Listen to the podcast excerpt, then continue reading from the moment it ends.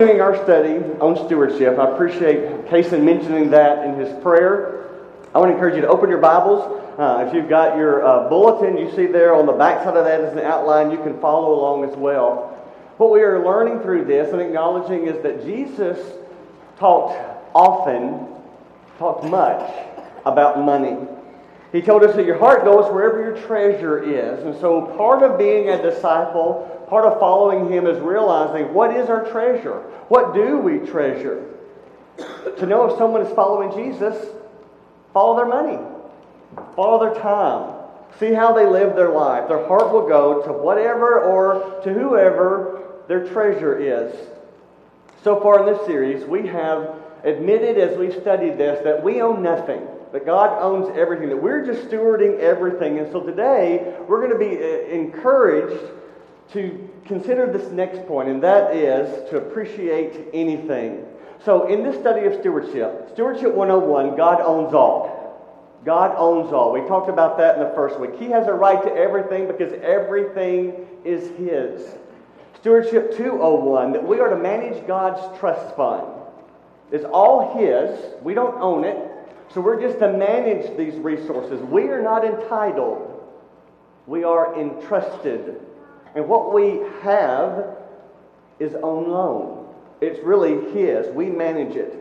And this next one may be the uh, simplest to grasp, but maybe the most challenging to live out, the hardest to implement. And that is Stewardship 301. You are as rich as you think. You are as rich as you think. If being mindful that God owns all is the foundation for stewardship, as one author said, then being grateful, being thankful is the roof of stewardship. We've got to have these. We've got to have these. Gratitude is essential. Good stewards have cultivated a grateful heart. If you've not been grateful for all that you have, for all that you received, you're not going to be mindful of God and how those blessings come from Him in the first place. God mentions this in Romans 1:21. Look how Paul describes the condition of mankind. For although they knew God, they neither glorified him as God nor gave thanks to him. And in verse 20 it says they 23 it says they exchanged the glory of the immortal, immortal God for images made to look like mortal man and birds and animals and reptiles. That's the NIV. The New Century Version says they traded the glory of God who lives forever for idols. When you don't acknowledge God, when you don't thank God, then you slip into idolatry, whether you realize it or not. But those who thank God less are going to be thinking of God's substitutes more. It's just the way our mind works. If you don't thank God, you will turn to something or someone to be that God substitute for you. Give them the credit. You give them the attention. You give them the allegiance. You give them your heart. That's how idolatry begins. Now, Scripture is full of calls, of commands, of admonitions to thank God, not because He needs to hear it, but because we need to say it. Ephesians 5:20 always giving thanks to God the Father for everything in the name of the Lord Jesus Christ. Colossians 3:17 Whatever you do, whether in word or deed, do it all in the name of the Lord Jesus, giving thanks to God the Father through him. Philippians 4:6 Do not be anxious about anything, but in everything by prayer and petition with thanksgiving present your requests to God. Are we fluent in the language of thanksgiving. Do we do a good job with this? Most of us are like the little boy who went to a birthday party. His mom took him to the birthday party, dropped him off, and tried to help him with good manners said, Now be sure to thank the lady before you leave and tell her you had a good time.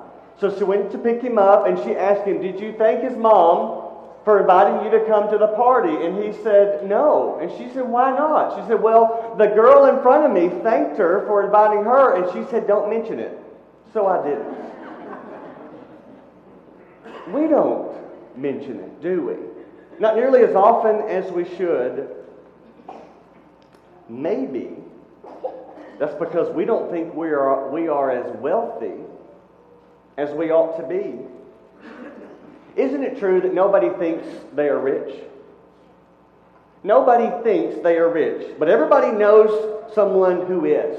We all draw the rich line differently, don't we? Everyone lives right under the line, and we all know someone who lives right over the line. Isn't that true? We may deny the blessing of being rich more than any other blessing. And so we do not thank because we do not think. We don't thank because we do not think. And yet, I wonder if I could convince you that you are rich. I put an article in last week's bulletin in the insert from Richard Foster that talked about being rich because I wanted us to start thinking about this. Let me ask you a couple of questions. Don't raise your hands, but just think about this. Answer these questions. How many of you have been to a dentist? Had some work done, even. Do you realize how fortunate you are that you're even in that category? So much of the world doesn't even have access to dental care. Have you ever broken a bone? Broken a finger? Broken a leg? Do you realize most of the world, when they break a finger, they live the rest of their life with a crooked finger? When they break a leg, they live the rest of their life not being able to walk or walking with a limp or using a crutch. How many of your kids played a sport? Took a dance lesson? Played an instrument? You bought them a uniform with cleats? How many of you paid for a babysitter?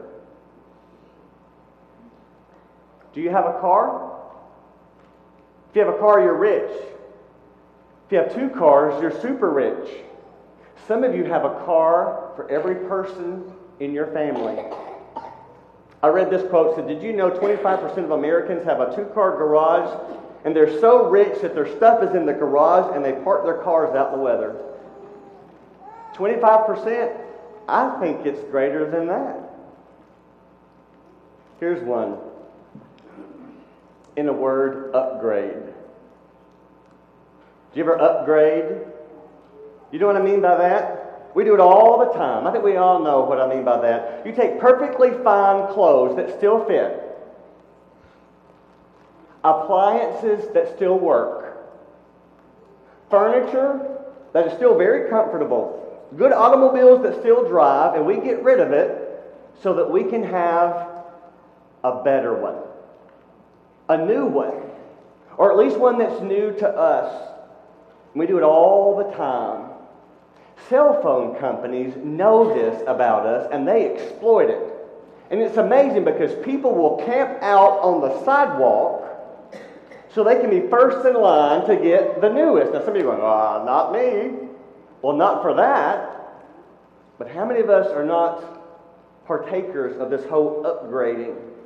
We're not happy unless we have something new, or at least new to us. Now, that's how some people think. They are not content with what they have, because they have the means to get whatever they want. Remember when Jesus was with the crowd of thousands and they were hungry? There's no place for them to eat, and all they had, remember, was two loaves and uh, five loaves and two fish. Do you remember what happened next?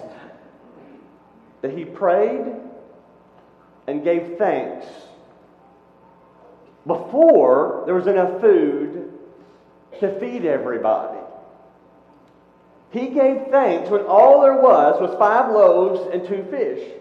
Now, we want to give thanks after we've got enough, after there's enough money in the bank, after we have whatever it is that we're wanting.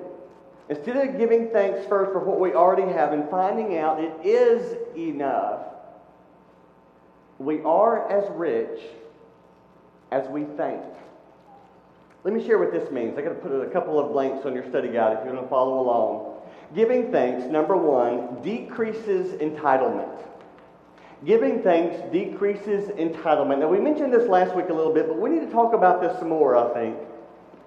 One day, Abraham Lincoln was walking down the street with his two boys. They had been fighting, and now they were crying. And, and so somebody passing by asked him, What's wrong with your boys? And he said, Exactly what's wrong with the world.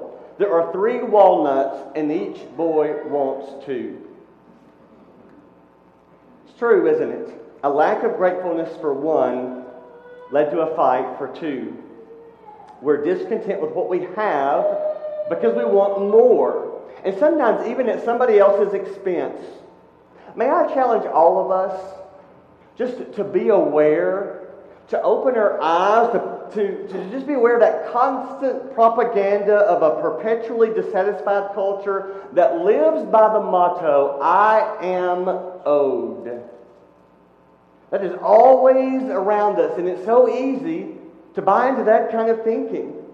So I want to challenge you to be aware, to put up your spiritual antenna, to listen to those messages and be able to say, Nope, I'm, I'm not going to fall for that. That false messages of advertising. You need more. You need newer.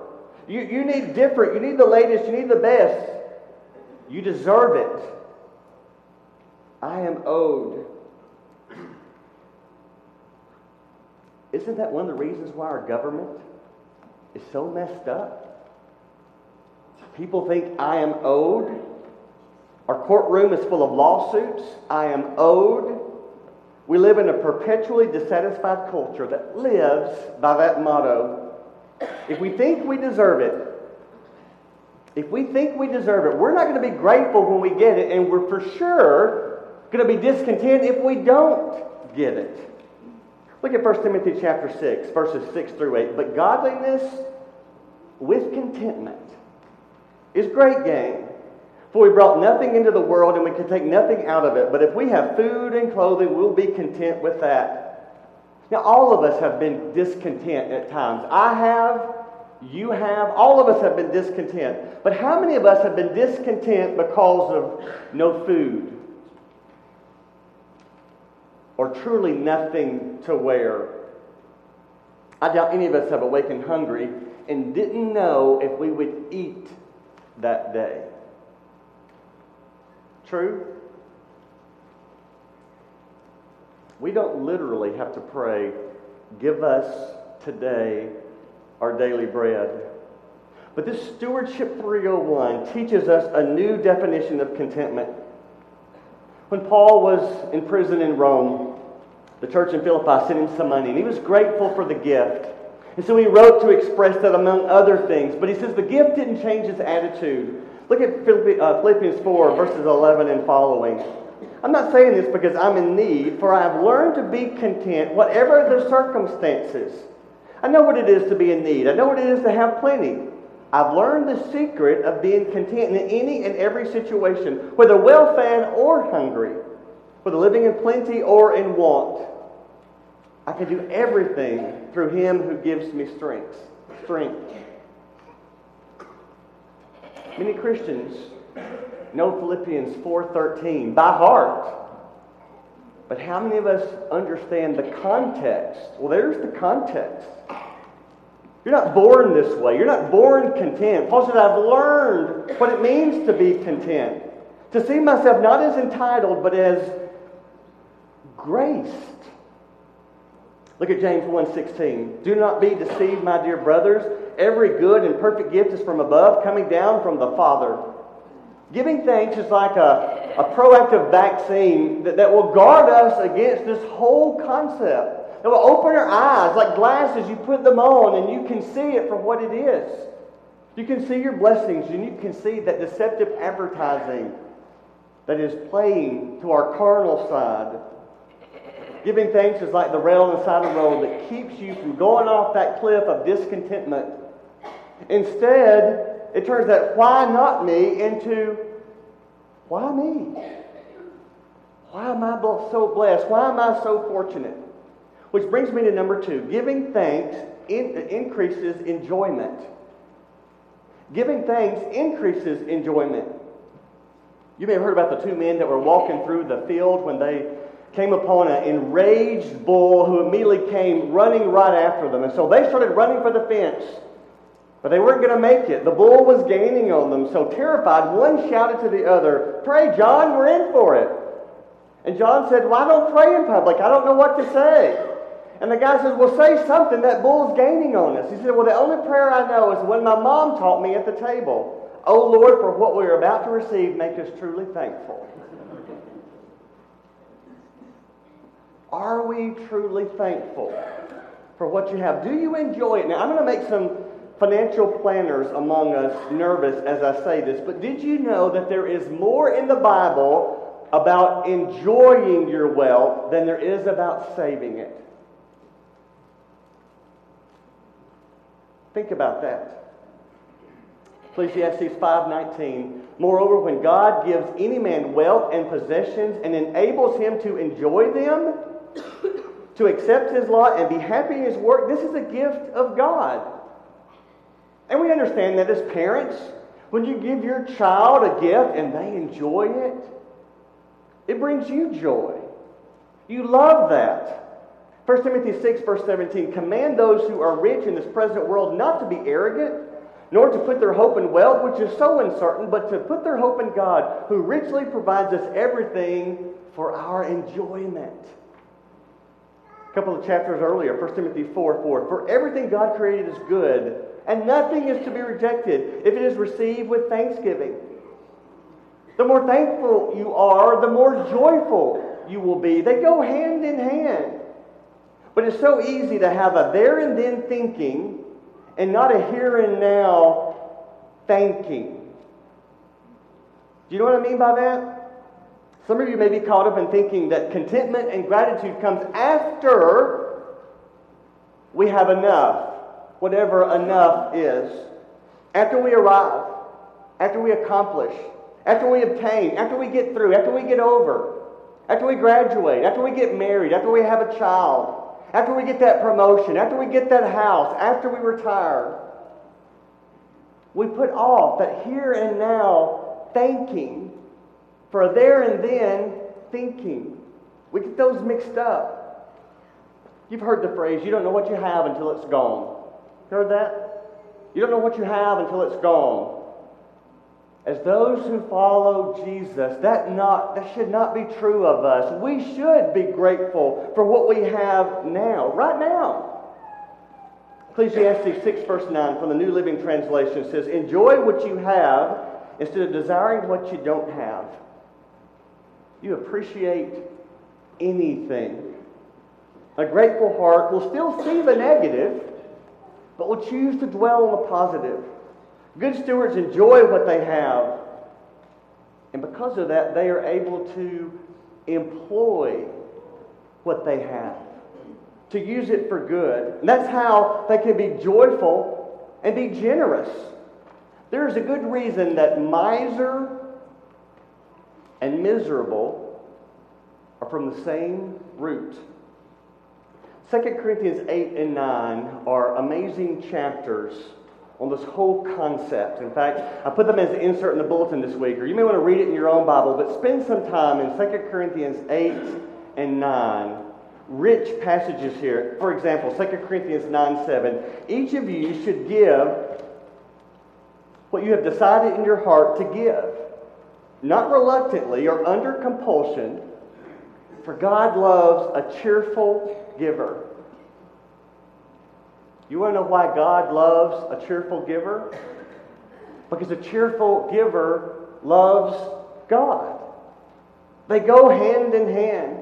And when you cultivate this grateful heart, it brings about engagement. That's point number three. Giving thanks produces engagement. When you acknowledge that you're rich, when you're thankful for what you have, you realize that God owns it all, that you are just a steward, then well, let's just say this we are rich. Can we all just acknowledge that? Can we just stop the denying game and say, we are rich? So then let's make it our goal to be good and rich. To be good at being rich. A few moments ago, we read Paul's command about enjoying God's blessings. But the very next verse, 1 Timothy 6, verse 18, says, Command them to do good to be rich in good deeds and be generous and willing to share. Nowhere in the Bible does it say, stop being rich. Money makes a terrible master, but a wonderful servant when Jesus is your master. I mentioned uh, Phil Wigand a couple of times because of his book, and he uses the word kingdomnomics. He said this Most kingdomnomics graduates will not take a vow of poverty, but all of them will take a vow of generosity. That's what Paul is writing here. All of them will engage in God's mission by being a channel of his blessings. What you have is not yours, it's yours to use, it's yours to share. You're a channel instead of a dam. And let me make sure that we all understand what this means. What that means that in managing our resources, we decide, we decide not to commit all that we receive for ourselves. We make the decision in worship on Sunday, we give as a part of our worship. And we give to the church, but we're giving to God. But in addition to that, we open our eyes and we open our wallets to opportunities God will bring before us. And so for you, maybe that's something like as you're cashing your check, as you're going about your finances, you say, I'm going to take a 20. I'm going to put that back in my wallet because there may be somebody God puts in my path that I can help. Now, for you, you might put a couple hundred dollars worth of 20s to help somebody. If you're a teen with a part time job, for you, maybe you could put a five back. And what that's doing is just as you're managing your money, you're reminding yourself there may be people that God puts in my path that I can be a blessing to. We have the intention of sharing what God has blessed us with. If you are still thinking that sharing and being generous are for those who have more than you. Not only are you missing it, but you're missing out. Let, me share a story that I think will help us understand how this works.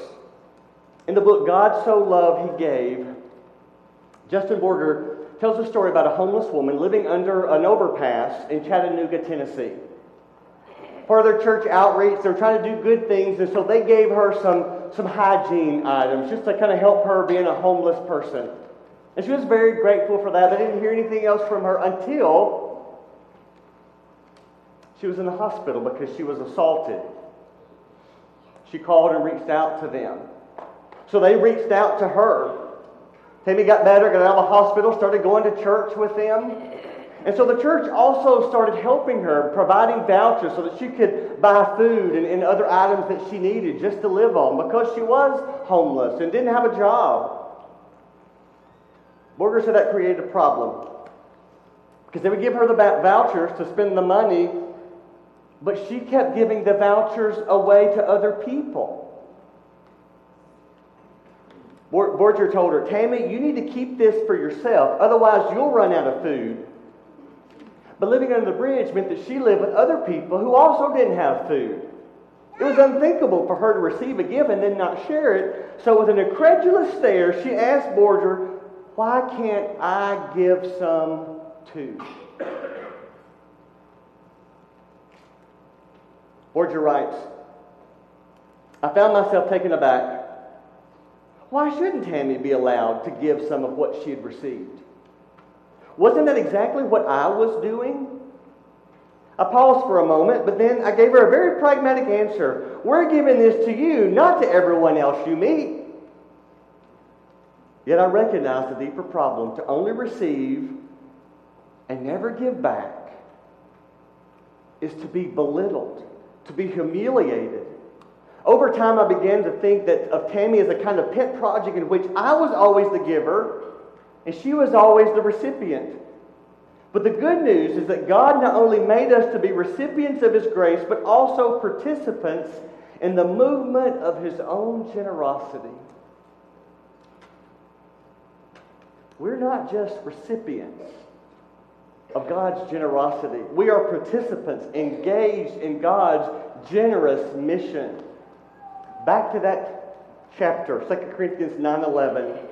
You will be made rich in every way. Why? So that you can be generous on every occasion. And through us, your generosity will result in the thanksgiving to God. You've been blessed by God.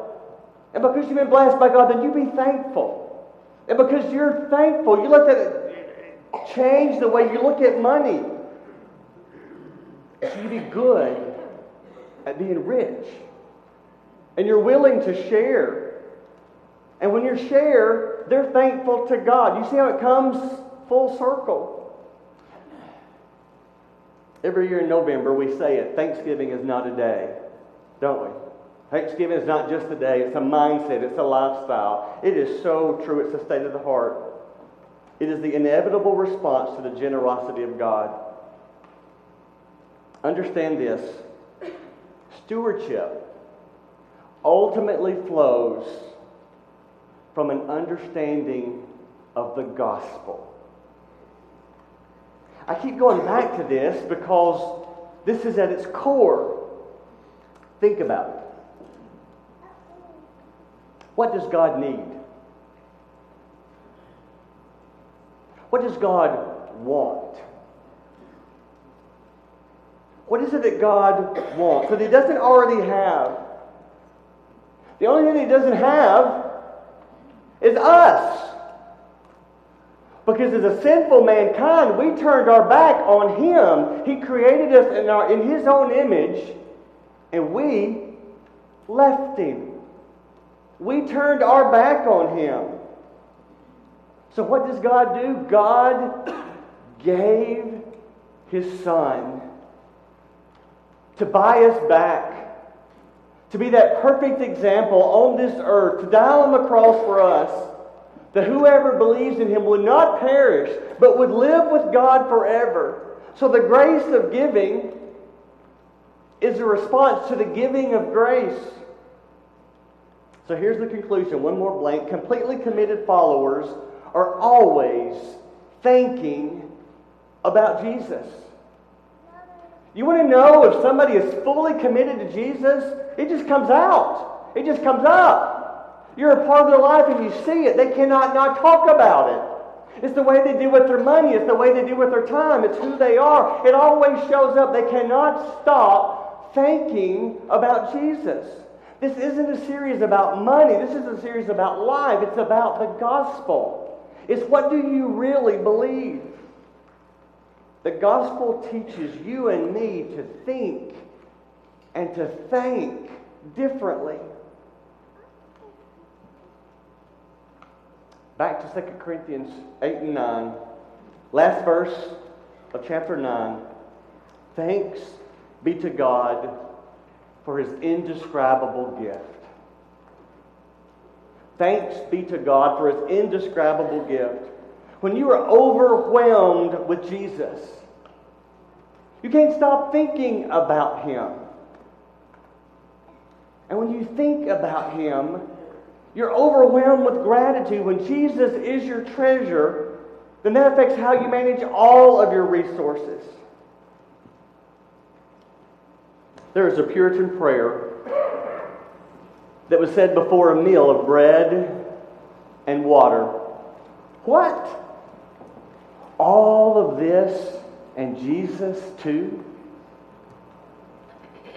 Jesus came to be like us, died for us, to take our sins from us, because God doesn't want to be in heaven without us.